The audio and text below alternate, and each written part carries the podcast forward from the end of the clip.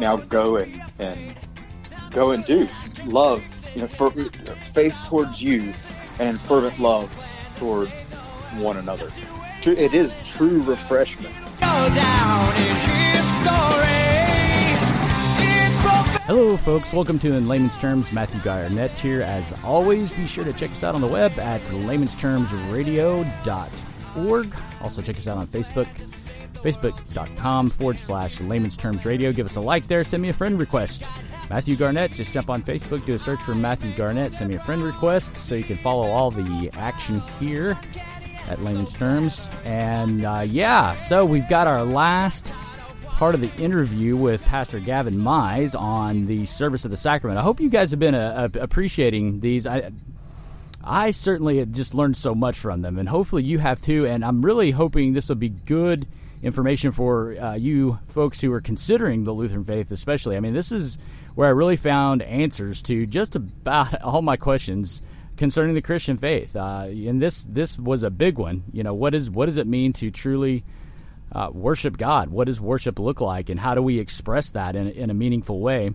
Uh, that's in unity with, with the church throughout history, and uh, hopefully that's what, what we've shown here. We've got one more segment to go uh, into the really good part of it, uh, where the distribution of the, the, Lord's Supper, the consecration of the elements, these sorts of things, and uh, that may seem weird to people that uh, that we believe that Christ is uh, bodily present in our services each and every Sunday, uh, in with and under the the bread and wine, through the consecration, through the His powerful Word, which does these things.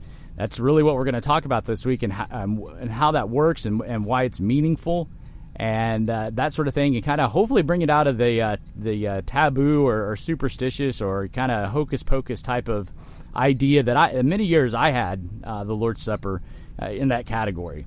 And becoming a Lutheran, learning about what the what the, the nature of the Lord's Supper, how God's Word works. There's there's just a ton of theology going on here, and it's incredibly meaningful. And it is something that the Lord instituted for us, for our benefit. It's not a work we do; it's it's a gift uh, of the gospel to us from him. And so that's what we're going to talk about this week. But before we get there, just want to make a few, uh, uh, do a little house cleaning here, housekeeping items. Uh, first of all, I haven't mentioned Fred Ancho, I think, in a, in a while, uh, at least in a couple weeks. Just want to m- remind you to go to KenyonChristianArts.com, check out their wonderful artwork there. Also, make a donation if possible. Also, don't forget that August uh, 11th tw- and 12th is the Pirate Christian Radio Conference, and I and I, I'm not sure what. Uh, I know some of us are sticking around to, to go to church at Kongsvinger, Pastor Rosebrough's church. I'm not sure if he's extending that to everybody, but anyway, uh, the the conference for sure is the 11th and the 12th of August, and I hope to see you there. I hope to meet some of you. I already talked to a few of you about it. That uh, you will indeed be there. Can't wait to meet you. That'll be a really good time. Um, if you want to, if you if you listen to uh, Pastor Rosebrough's show uh, you probably already heard this, but if you don't regularly, uh, I was on there recently, last Friday, in fact, w- uh, in an interview with uh, with Steven Kozar, who's actually also going to be at the conference, and I just kind of tell lay out my whole background there. So if you're planning on attending the conference or curious about more detail about my background, I try not to talk about myself too much. I'm not real big on testimonials and that sort of thing. I think they're problematic in a number of ways, but hopefully that might be something that would be helpful to some of you folks that are becoming disillusioned with with the evangelical world or an, another articulation of the faith. You know, you may, you might be a Calvinist of some sort, and stuff's not making sense to you. Um, check that out. Uh, you know, I, or you're a liberal, or you're leaning liberal, and, and, you think that might be uh, the, the, answer to the, to the entire thing. Definitely go check that interview out. I really just lay out in detail, kind of, you know, my whole life and how I really came to be a be a Lutheran. You know, that didn't just happen by accident to be sure. Uh, but it made it just made sense of the Christian faith to me. Finally, uh, I'm kind of thick-headed. Uh, like I say on that interview, I have a PhD from the School of Hard Knocks. I have to learn everything the hard way, and that's one of the reasons why I do the podcast. Aside from my own uh, continuing education, I do it uh, to to warn you folks out there as well of the dangers and pitfalls, the hangups, the landmines of the the religious landscape, especially in Christianity in North America and I don't want you to get a PhD from the School of Hard Knocks. That's not the way to go about it. There's really a much easier way to do it. Just learn from some of us who've made the mistakes and uh, and avoid those sorts of things. So that is there. Um, also, just want to announce some of the, some upcoming podcasts. We're going to kind of get back to the grind here, uh, starting next week. We're going to be reviewing Rob Bell's book, his new book on what the Bible is all about. I can't. I think that's the name of the title, anyway. Uh, really interesting stuff there. Some good stuff, and then some not so good stuff, and it mostly ends up being bad. It's just a rearticulation of of liberal emergent theology uh, applied to the Bible and how to read the Bible. And yes, the Bible's still useful. We use the Bible. These sorts of things. Uh, that's what Rob Bell really lays out in that book. Uh, but it, but at the end of the day, the, the Bible isn't necessary for him. It's it's a great source. I mean, for learning about God uh, but so so is every other source. Is really kind of the conclusion he comes to. You know, he, he asks the question at one point in the book: uh, Is the Bible God's word? And he says, Of course, the Bible is God's word. But God's word can also be in art. It can be in music. It can be it can be anywhere. It can come from any faith tradition, I would assume. So, by that logic, the Quran is God's word. It's somebody's interaction in time and space with the divine. And that's really how he defines it. And he really emphasizes that we shouldn't skip over the Bible. We shouldn't just not read it, uh, but that it is just one source for God's voice. And we can find God's voice virtually anywhere. So um, he really emphasizes it as an important source of God's voice that we should that shouldn't be overlooked. That should be studied deeply. Uh, but it's not the only source for God's voice. So that's just kind of one of the points he brings out. So we'll kind of get going on why that's bad and why that's a really bad way to look at the Bible and, and really kind of the philosophical, religio philosophical uh, reasons why that's a really poor way to view Scripture and what the implications of all that are. So, uh, Rob Bell is an incredibly intelligent man. He understands a, lot of things that go into what it takes to study the scriptures, understand religion, understand people, human beings. He's a studied individual, he's very thoughtful, and he's laid this stuff out in a way that can be very, very convincing. And like I said, there's some good stuff in there. There really is. Not everything that that uh, liberal emergent church type guys do are bad. They point out some some really good things. They really work hard to uh, gain all the insights they can from Holy Scripture, and that can be helpful, and we'll point some of that out. Uh, but but at the end of the day, what I want to do is point out how approaching the Bible Rob Bell's way uh, is is not going to create and sustain faith uh, for you. And in fact, it's going to be destructive to your faith, which makes it a dangerous teaching, unfortunately. So uh, I wish I sometimes wonder about guys like that if they would have had the Lutheran option, if they would have known about it, because that's really kind of the direction I went. And I really, you know, uh, if you go listen to that interview I did with Steve on, on, on PCR last Friday, you know, I, I really live out the things I believe uh, to the extreme. And that's maybe not such a bad thing in some ways, but, but when you have false beliefs and you live those out to an extreme, some really destructive things can come about. And so uh, we're going to warn you about all that. We're going to go through Bell's book and, and, you know take it piece by piece and, and really just go through it and, and talk to you about what's wrong with it. Then also in the hopper we have a book that has come out recently by Dr. Willie Parker called Life's Work, and he makes a moral case for abortion. And this book was uh, chilling, to say the least. I want to, I would you know use a euphemism and say it was it was interesting, but it was utterly fascinating how this abortion doctor uh, takes really the principle of evangelical evangelism and says that's what they need to apply uh, to to abortion to quote unquote what he calls reproductive rights and use the tactics and strategies of really what is pop American evangelicalism to further the cause, quote unquote, of abortion. It's it's really really fascinating. so we're going to get into that as well. So that's what we kind of got in the hopper. There's kind of all the uh, housekeeping, house cleaning items we have going here. Let's get on with our interview. Last uh, installment of our interview with Pastor Gavin Mize on the divine service, and we're finishing up the service of the sacrament. Here we go.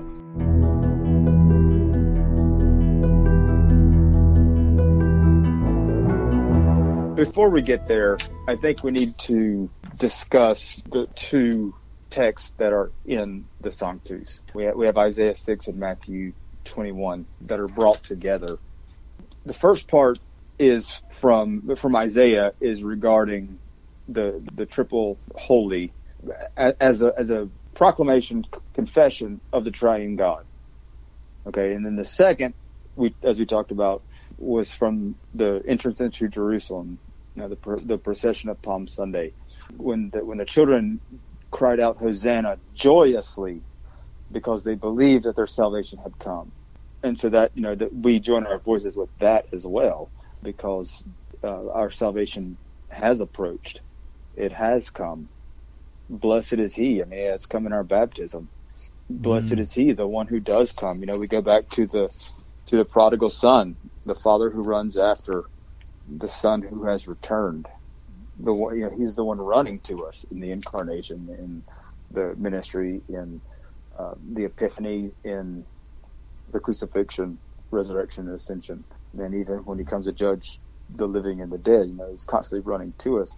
And so, of course, blessed is he who comes in the name of the Lord, because he who comes in the name of the Lord not only carries the name of the Lord, but in this case is the Lord mm. and is going to be the lamb led to the slaughter because Moses himself came in the name of the Lord. Uh, he even had to ask God, "Who should I say is, or by whom am I coming?" And he says, "Yahweh ben Yahweh. I am who I am. I am that I am." So there is Christ once again humiliated and humbled, yet fulfilling prophecy, entering in on the on the colt, the fold of a donkey, and people are crying up to him, "Hosanna, save us!" And he does. And that is why he blessed is he who so so you know it, it is it is baptismal because that is how we are saved. First peter baptism now saves you. That baptism which corresponds to the flood now saves you. So precisely why we cross ourselves at that point. Yes. So now next comes the lord's prayer here we're given the words in which to speak christ gave us this prayer directly after he was asked, how, how should we pray? He said, well, when you pray, pray like this, our Father, which was huge, huge. I mean, we see the Pharisees saying we have Abraham as our Father. And right here, Christ is telling his disciples, our Father, who art in heaven, hallowed be thy name. In that, it, it's it's not a it's not a stop. It's not a it's not a hiatus. It is the highest prayer uh, before the before we have the highest prayer right before the words of of our Lord. It's it's a, actually a rather beautiful thing. Hosanna in the highest, and then we pray into Him that we would be delivered from evil, and we cross ourselves again there for baptismal reasons, that we were delivered from evil through our baptisms, and we can see the entire Christian life right in those words. You can even see uh, Christ's own words in the Garden of Gethsemane: "Thy will be done on earth as it is in heaven." You know, it was it was not for the Father to pass the cup of wrath over His Son, mm. but to pour it on Him.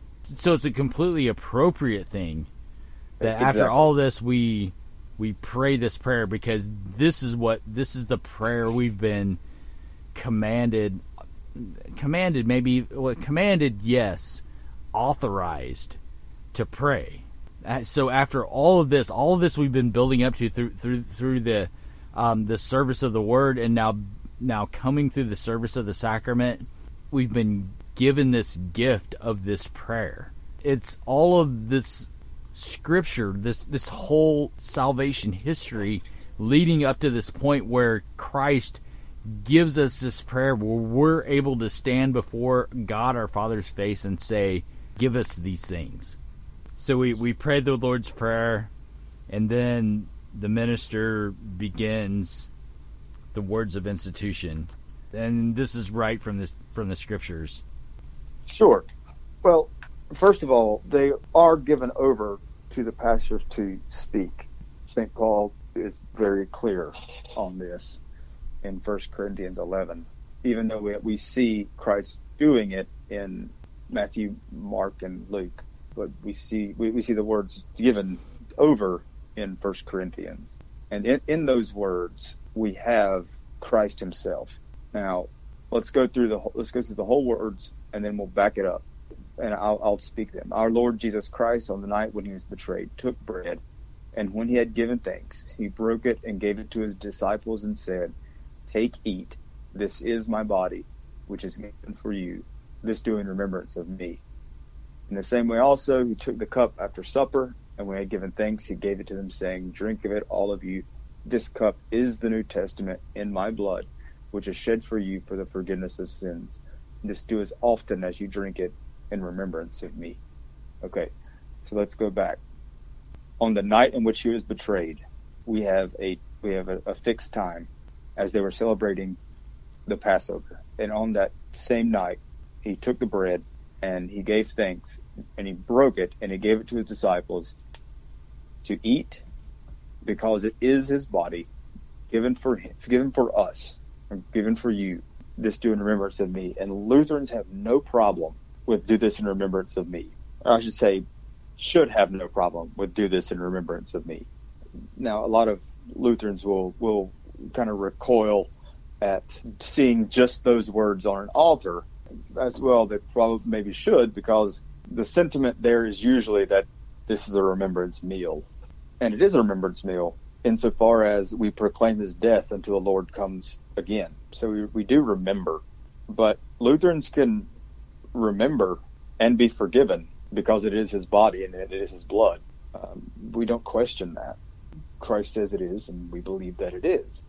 So when we're chanting the Lord's uh, the word of institution, it always starts out high. Our Lord Jesus Christ on the night when he was betrayed.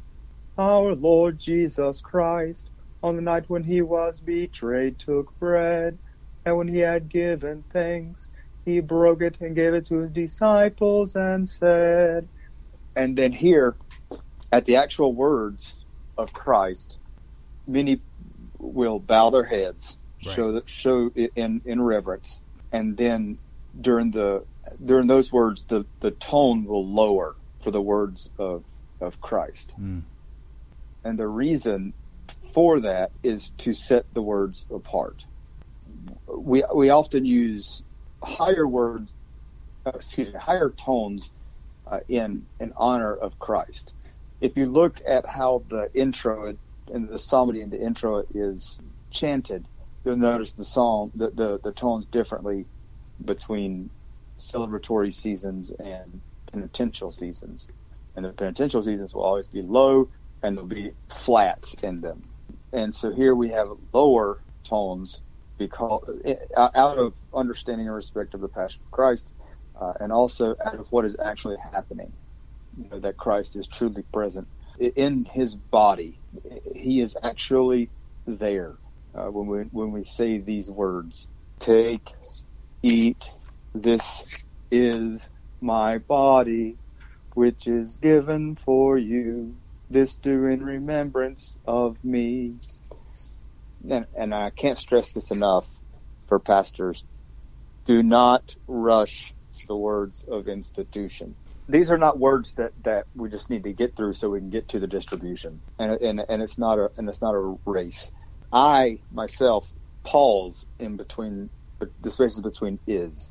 This is my body uh, to further highlight what it is. And then after that, we have the elevation of the host. Luther was was adamant that we should not get rid of the elevation of the host. In the German Mass, he spells out that we should not abolish that, uh, and that the people should should be, say, "Behold, the Lamb of God who takes away the sin of the world." and it is it's humbling and it is a confession at the at the same time. And so after the elevation, the host is lowered onto the paten and we genuflect, a full genuflection to one knee out of recognition of who is there. So let me pull this into the, the layman's perspective. So At, at Redeemer, we have the kneelers, and so this whole time we're kneeling, and when the words of institution are spoken, we we I bow low. The pastor says, "This do in remembrance of me." We we rise, we cross ourselves, and then we bow again. Now, and the pastor's genuflect. Walk us through all of that. What's going on here? It's the liturgical motion of in remembrance of me. And that's truly what it is. That that when when the pastor is genuflect, we are remembering what Christ has done and that Christ is present. Like I said, it's a confession of the incarnation, the passion, and in particular that night in the upper room mm. when Christ gave his body. And and this it, this the, the the Lord's Supper isn't wasn't the preface merely the preface to come. Um, it wasn't a, it wasn't like a divine blinker single, signal to let you know that he's about to turn towards his, his face towards Jerusalem or, or that he's about to go to the cross. It is that, but it is not merely that. It is to say we remember that meal because it was a precursor to the crucifixion, whereas we say it is the merits. Uh, it is a merit of of the crucifixion for the forgiveness of sins.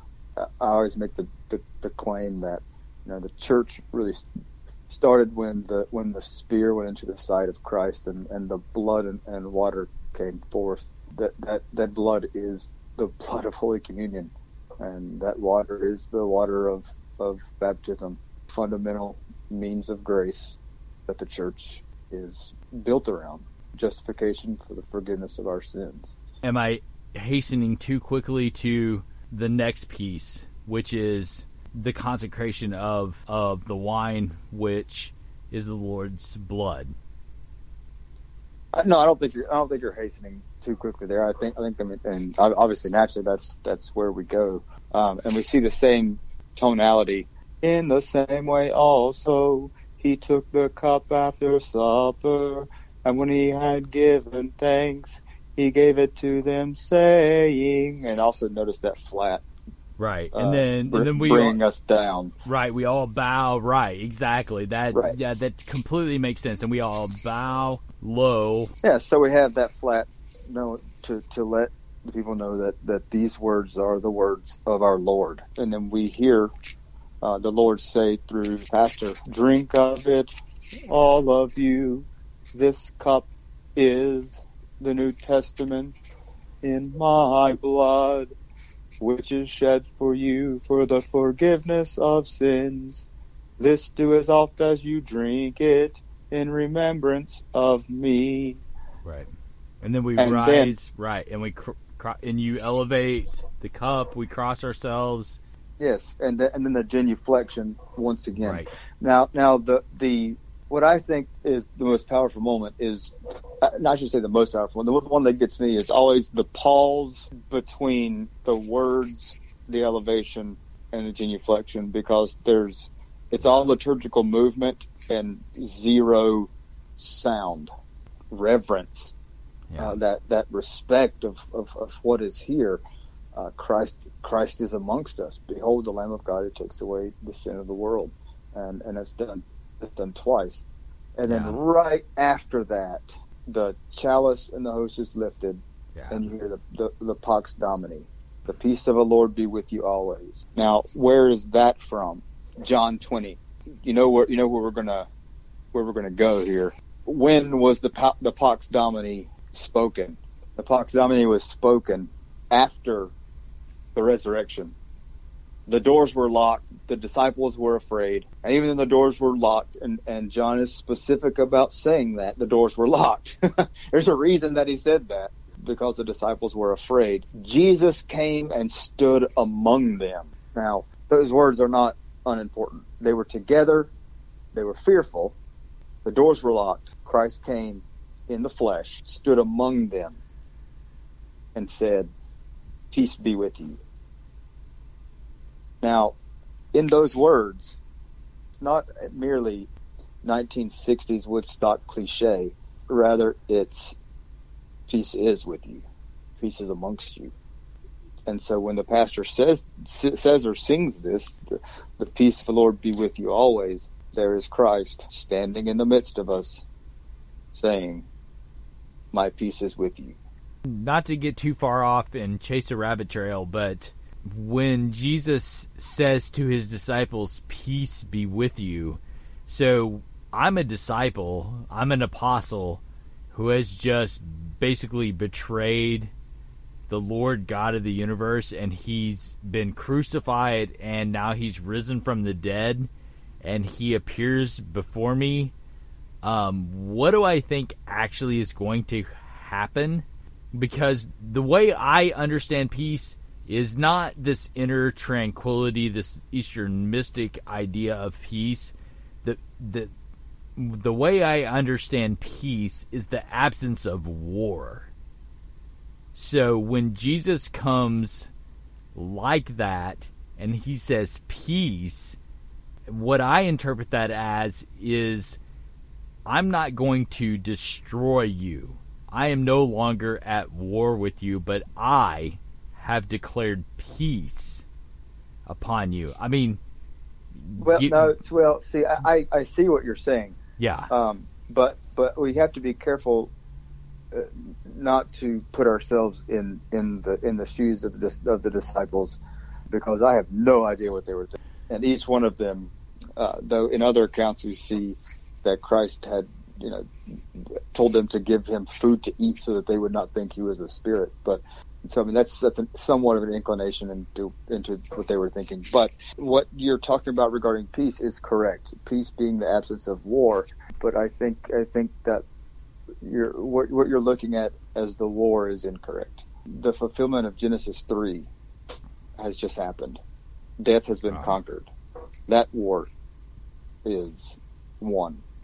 Right. You know, the, the Satan's the, the serpent's head has been crushed and the grave could not hold him. So we have sin, death, and the devil uh, there, and Christ is proclaiming that there is now peace. But but where is that peace found? It's not it's not something that's uh, subjective, and it's not something that is out in the ether somewhere. You know that there's peace out there in the ether somewhere, uh, but rather it's found in the resurrection of Christ. It's found in the body of Christ. Uh, and St. Thomas learned that lesson pretty quickly. Yeah. When you know when he says, you know, touch the you know, put your finger here. Do not disbelieve but believe. And then Thomas gives the great the greatest confession, one of the greatest confessions, my Lord and my God, after seeing the collateral damage of the war. Okay, so maybe, maybe not collateral damage, the marks of war. Indeed. So we go to the Agnus Dei. Pure confession but what what's really neat about it, whose words they are that we're singing. I, I often teach that John the Baptist was is the finger of he is the one who points to to to the Christ, even when they thought that he was uh, the Messiah. John the Baptist says, "No, there there is another coming," you know, and he calls them all to repentance. And then that next day, the very next day, Christ comes walking upon him in the crowd. And John the Baptist points to Jesus, points to Jesus, and says, Behold the Lamb of God who takes away the sin of the world. Right. Uh, this is of whom he said, After me comes a man who ranks before me because he was before me. So we also have the Trinitarian understanding of the second person of the Trinity. He ranks before me because he was before me. This is the same John the Baptist who leapt in the womb when when Christ approached in the womb of the Virgin Mary, and he was already overjoyed at, at, at the Lamb of God. And so that's what we do in the liturgy. We are vocally pointing to the pastor who is holding up the chalice and the host and saying, confessing, there is Christ who takes away the sin of the world. I mean, it doesn't get any clearer because we believe that He is truly present in in uh, the bread and the wine, in with and under the bread and the wine. And we join in with angels and archangels and all the company of heaven, which includes Saint John the Baptist before Christ's own baptism, before he before he sanctified all waters to be a lavish washing away of sins. That's what we're confessing here is yeah, and and we're confessing it to one another as well. I'm, I'm sure we could we could say it regarding ourselves and remind ourselves, but we're also saying it to our brothers and sisters who are there uh, in in in the in the in the locked room uh, of Augustana, uh, saying it, sing it to ourselves. Behold, brothers and sisters, the Lamb of God who takes away the sin of the world. Uh, there's, there's something beautiful about that uh, because it's it's not only a liturgical movement or, or, or speech, but it's also you know that that intimacy the intimacy that the Father prepared the the meal when He sent His Son, and through His Son's passion, crucifixion, resurrection, ascension, He has now prepared the sacramental meal for the family of Christ, for the sons and daughters of God, and for the bride of Christ Himself. And so, uh, who are we to do anything other than to say grace before the meal in confession? Behold, the Lamb of God who takes away the sin of the world. Uh, have mercy upon me, O Christ, thou Lamb of God, who takes away the sin of the world. Uh, have mercy upon me, O Christ, Lamb of God, who takes away the sin of the world grant us thy peace. Again, we see go go right back to the crucifixion with three petitions. Two of having mercy on us, and then the third being the very words that Christ spoke in the locked room with the disciples. Grant us thy peace. Right. Wow. And then we follow it with Amen. Mm. Because this is true, which is not unimportant as well and and then we get to come to the altar and we sing hymns during this and so on and so forth maybe just walk us through that piece let's start with the the words that that the pastor speaks to each receiver. Mm. this is this is important i believe. I, I do not like I, well i should say I, I find it to be a lesser form if you say that take eat this is the true body of our lord and savior jesus christ given unto death for you as you're communing six different people. It needs to be the confession to each person so if you're going to choose that it needs to be the whole thing for that person um, otherwise the true body of christ given for you susie the true body of christ now i'm not saying you should say their name but you know, you are saying it to them. You're holding the, the host in front of their faces, saying this, you know, this is the true body, and placing it on their tongue or in their hand for every single person. Some make the sign of the cross with, with, with the host, which of course is, is, is a great practice. Uh, but I, I do I do think that it needs to be spoken directly to each person, as well with the chalice a practice that I do, which um, some may disagree with, is for the little children, I hold the paten and kneel down and ask them, Who and what is this? And they answer, Jesus' body. Mm. And I answer them, Amen. I do the same thing with, with, with the chalice, as, as well as as well as a blessing, of course. Mm and uh, you know we also get to sing Eucharistic hymns or or hymns of the season or what have you. Uh, but really, the the centrality of everything is right there in the feeding of mm. the hmm. people. Mm. Who is who is being fed and whom they are feeding is the centrality of, of, of the whole thing, of the whole liturgical movement. I mean, right. So so when we're um, when we're kneeling for this, you distribute the body and you say the the body of Christ, and, and we cross ourselves and and we say Amen.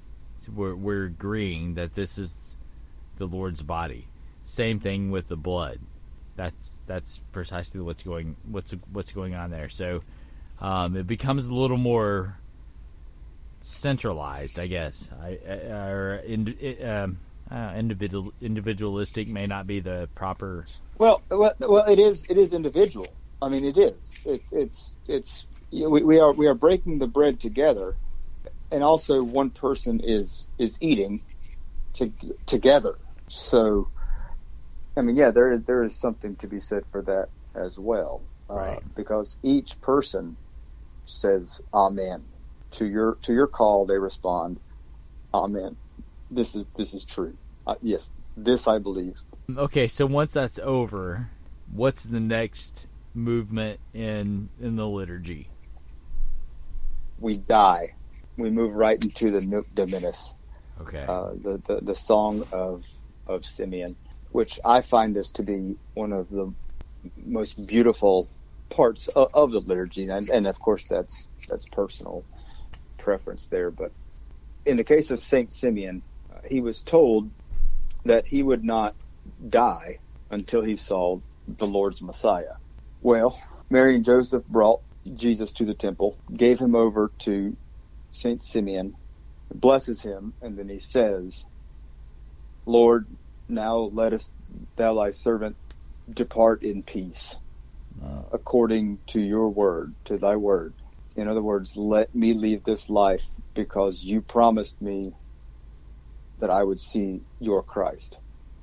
Uh, and and my eyes have seen the salvation which you have prepared in the presence of all the people. And and and we need to highlight that all the people. When we look at in the Greek of of uh, ethne, uh, it doesn't just mean nations. It also means more so Gentile. And so then we move into a light unto the Gentile uh, and the glory of thy people Israel. yes. And then once again we have the Gloria Patri, where where we bow our heads, giving thanks for God's Messiah. So, be- I mean, it's just beautiful. You know, It we, is. we we we we publicly confess that we're ready to die because we have seen and we have eaten, we have tasted and seen that the Lord is good, and uh, we are at peace. right. what better right. t- what better time to uh, shuffle off this mortal coil than, ha- than than having eaten and drink the body and Yeah. blood of God? you really zeroed in on it, I think, there, Pastor, that to say, um, let us depart in peace, and if we walk out of this parking lot and a bus runs us over, good enough. Um, or or, be- or better yet, that Christ comes to to judge the the living and the dead. Right. Oh, all right. All right. We walk out of this. Yeah, exactly. And right, he comes on. Yeah. Beautiful stuff. I mean, it really is. And, Ah, and, is. Uh, it's you know, it's we we it, it's not unimportant, and we say it, sing it every Sunday when we know the liturgy, when we know Scripture, and Right. the Scripture used in the liturgy. It's never repetitive. It's always new because we're always in need of renewal. Well, and let me let me say that on an aside. I mean, I had the advantage of being new to all this stuff, and so it's it's nostalgic to me, and and I have always been attracted to ancient practices. I have, whether w- when I was an uh, an evangelical pastor or a liberal or whatever, I've been attracted to these things. What I'm I'm hoping to accomplish, at least in part, with us dis- discussing this is that those c- quote cradle Lutherans will gain a new appreciation for what they uh, this is the wrong word what they experience every Sunday. Well, I mean, let's not worry about that word too much. Um, when you start calling your worship a worship experience, then we got a problem. But I mean, we're also we are also still in this world, and Yeah. uh, and and and it we do it. I mean, how how do you do how do you do anything in the remembrance of Jesus without experiencing? But it's not the experience that gives us that that, that gives any merit to what the Lord's Supper is. So give yourself a break there. okay. Well, and uh, I mean the thing is, um, what what what concerns me in some cases is, eh, well, in some cases, many cases, is that Lutherans um, don't appreciate all, you know all this stuff we've been talking about, and and what I'm hoping, I'm so hoping, and my prayers have been that Lutherans would would re- renew their appreciation for the tradition that has been passed down to them. Right. Um, and I think that's a that's a great prayer, and I think it's an honorable thing that that, that you're that you're doing here. Um, However, I, I think that true unappreciation um, doesn't really come now because we can be refreshed and we can be reminded, but true unappreciation is when you start dismantling the liturgy. Right. Um, when you start taking things out and placing uh, your own words in. Right. Uh, the, the confession of sins that when you write your own confession of sins or you write your own creed, um, I've I've never I've never seen a person write a confession of sin and overstate their. It's always it's always the the lesser. You know, well we've offended some people. I guess you know, and we're sorry about that. You know, it's it, it's, it's never. It, it, it's never beaten by I, a poor miserable sinner. And when you start dismantling that, or you do away with it altogether, have a baptism bash or a UFC fight uh, in your uh, parking lot, or, or, or what these gimmicks start happening, then you just abandon it altogether, and Right. that's the true problem. so we we sing the Nunc Dimittis, um, Mhm. and then at Redeemer traditionally we all kneel, and it is sung or said, "Oh, oh, give thanks to the Lord," and we respond, "And His mercy endureth forever." I'll just let you take that away. If- I mean, surely, uh, like you said in the last episode, there's nothing inconsequential in the liturgy. Um, what, what, how is this building on where we've already been? Well, it's a response to what has just happened. In, in the forgiveness of the sins in, in the eating and of, of Christ's body and drinking of his blood. Uh, when we say, give thanks unto the Lord for he is good. And then the response is, and his mercy endures for endures forever, which is from Psalm 107. 107. We are saying that, that God has been merciful unto us through his Son and through the breaking of bread uh, and the giving of the gifts to uh, to his people, to those whom he loves. I mean, it, it is out of his goodness that he is merciful, and out of his mercy, we see that he is good. Right, and and then and then um, there's a prayer. Generally, there comment on the significance of that prayer. The LSB gives two different options, and the the, the one that, that we always say is we uh, we give thanks to you, Almighty God, that you refreshed us through this salutary gift. And we implore you that of your mercy you would strengthen us in the, in the same as faith towards you and in fervent love towards one another through Jesus Christ, your Son, our Lord, who lives and reigns with you in the Holy Spirit. Um, and not to rush through that, but uh, it is a prayer of thanksgiving. I mean, the words are right there. So sometimes I feel like I'm just explaining the words that are there already. Uh, that we have been refreshed, Right. that we've been renewed. Now, now go and and go and do love. You know, for, faith towards you, and fervent love towards one another. It is true refreshment. Yeah. Um, We ca- ca- can can- let me just break in here, Pastor, because since becoming a Lutheran and understanding these things and understanding the sacrament, that whole notion of refreshment that this week I'm going to go out and be even a better husband to Jen, my wife, and be a better a better father to Isaac and Amelia, my children. That so hits home to me. Coming from the evangelical world where you where you got the five tips of how to be a better husband, how to be a better father, that just so completely falls short of what all this is culminating to. That idea of refreshment. Yeah, it, it just doesn't compare. And, and existentially, it doesn't compare. I mean, ask ask my wife, Jen, if I've been if if if, if I've been a better husband since we've become Lutherans or not. And she, there will be no question there. Um I, I I don't know. Maybe maybe I'm just too again. Um, I'm new to this.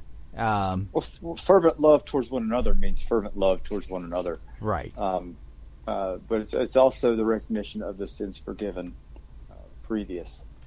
I under, understand what you're saying, um, Right. though it's it's not the goal. It's it, it it's the byproduct. Right. Um, you know the the purpose is uh, the forgiveness of sins, the work that the good works that you do for your neighbor, for your wife, for your uh, children, uh, flows from God anyway. sure. Um, so, sure. I mean, what I mean, Well, well, well yeah. I mean, get that's the thing is when I, when my family and I have experienced the refreshment of uh, the the the service of the word, the service of the sacrament, it just it just makes these things flow in in in, ways that we haven't quite experienced, and and maybe I'm just not articulating it properly. Uh, but but the idea of being refreshed to say that okay, to to go and um, obey the commands of Holy Scripture in your vocation, and go forth and do so, and come back next week, and we'll fill you up again. uh, I mean, is that a that's is that a terrible way to put it? I don't know. let's let's look at it in in this light. Virgil uh, once said, "On all sides around me, horror spread spreads wide. The very silence beneath the terror that is on my soul." That being removed is the refreshment. You know, when when when Saint Jerome desired his his last to receive the, the sacrament for the time, he quoted Virgil in saying that. You know, before before he died. Saint Jerome knew the the terrors of, of, of hell, and and he feared uh, for his own for his own soul. Um, yet, in that last communion, you see that what you see what Virgil was saying be taken away, uh, and there is your your refreshment. It's a quite the, the eloquent summation of hell that that on on all, all sides of me, uh, horror is spread wide because of the um, a very silence breathed on the terror of my own soul. Having that re- taken off your soul is true refreshment. Right. And then and then from there, you know, you take up your mat and you go. Yeah. And I think that's what that's what you're talking about. You're talking about taking up of the mat and going. So we return to this familiar um, the Lord be with you and with thy spirit, and then we get the Aaronic benediction. Yes. The Aaronic benediction. Uh, let's take a look at that in Numbers 6. Uh, and this is the law of the Nazarite. When the time of his separation had been completed, he shall be brought to the entrance of the tent of meeting. And he shall bring his gift to the Lord one male lamb, uh, a year old without blemish, for a burnt offering and one ewe lamb a year old without blemish as a sin offering, and one ram without blemish as a sin offering. A basket of unleavened bread, loaves of fine flour mixed with oil, unleavened wafers smeared with oil, uh, and their grain offering and their drink offerings. And the priest shall bring them before the Lord and offer his sin offering and his burnt offering and he shall offer the ram as a sacrifice of peace offering to the Lord, uh, with the basket of unleavened bread. Uh, the peace, the priest shall offer its grain offering and drink offering. Okay, so w- what does that sound like? All Old Testament sacrifices were foreshadowing of Christ's final sacrifice. You know, the, the, sin- the sins of the Israelites were forgiven by the shedding of blood, just the way that Adam and Eve were was covered in the shedding of blood uh, of the animal to cover them, their nakedness.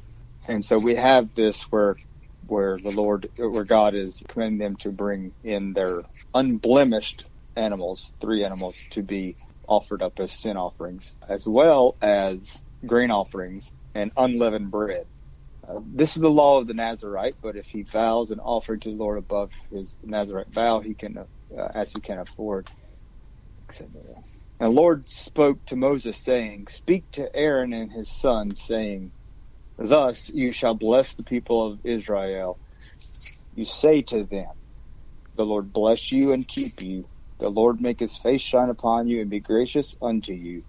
The Lord lift up his countenance upon you and give you his peace. And so shall they put my name upon the people of Israel, and I will bless them. Notice that it is the Lord giving the word to Moses to speak to Aaron. And so the the Aaronic benediction is not is not Aaron's benediction, but the benediction given to Aaron to give to the people. Now that right there we have the pastor standing in the place of Aaron, blessing the people with the words given by the Lord himself. And we see the countenance said basically three times. Bless you and keep you, make his face shine upon you, which is the countenance, and be gracious to you. Uh, the Lord lift up his countenance upon you and give you his peace. That countenance is, is the, the turning of favor, uh, where the face shines upon those in whom they are, and those in whom are being blessed. And then this next part, which is not in the liturgy, but is not unimportant. So shall they put my name on the people of Israel, and I will bless them. Now, the name of God throughout all of Scripture, in fact, it was the very thing that condemned Christ, uh, is the name, the name of God. And that's why, and I mean, and how do we baptize? In the name wow. of the Father and of the Son and of the Holy Spirit. Hmm. And so, in that, in that blessing, we are reminded of the name of God being placed upon the people, and um, that they would be kept secure until they return into the Holy of Holies, that mm-hmm. is the house of God. In the in the LCMS in particular, uh, there seems to be a line marked in the sand. Um, you have the liturgical folks and you have the non-liturgical folks. You have camps that, that you can get into. That is, if if if the line in the sand is the liturgy, then we have a real problem because all of us should agree in concord on that that the liturgy is God's word. And so we aren't to mess with that, but to gladly confess it. Of all the things that divide us, the liturgy should not be that thing. Because what we have in the in the liturgy is a true gift.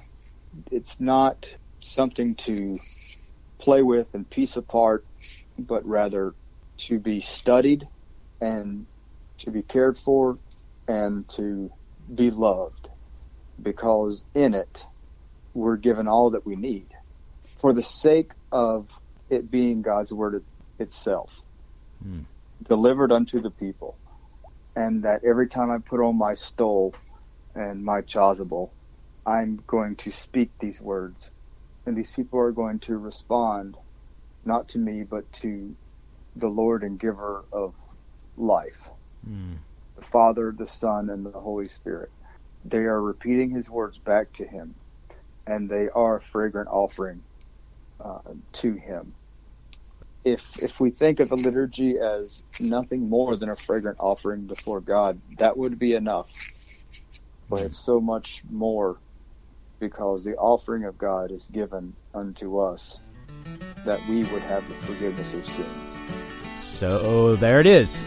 The divine service walked through very meticulously, step by step, and I, I kind of brought up the things that were important to me or I found meaningful and that sort of thing. And, and if you have more questions about it, shoot me an email, shoot Pastor Mize an email, and, and ask him some of those questions. But we really thank Pastor Mize for his time. Obviously, spent a ton of time, two interviews, most of those take the, not everything makes it in there. Uh, we usually I usually spend a couple hours interviewing people, uh, you know, per shot. So he spent a good four or five hours with me, if not more, just chit chatting and that sort of thing. So we're really appreciative to, to Pastor Mize for his help on this, and we hope it was helpful to you as well. Okay. Uh, thanks to all of our sponsors. You can check them out at laymanstermsradio.com. There's links to all of our sponsors there, all of our music, artwork, everything we use here to make the podcast possible. Please check them out there at our website, and we'll see you next week.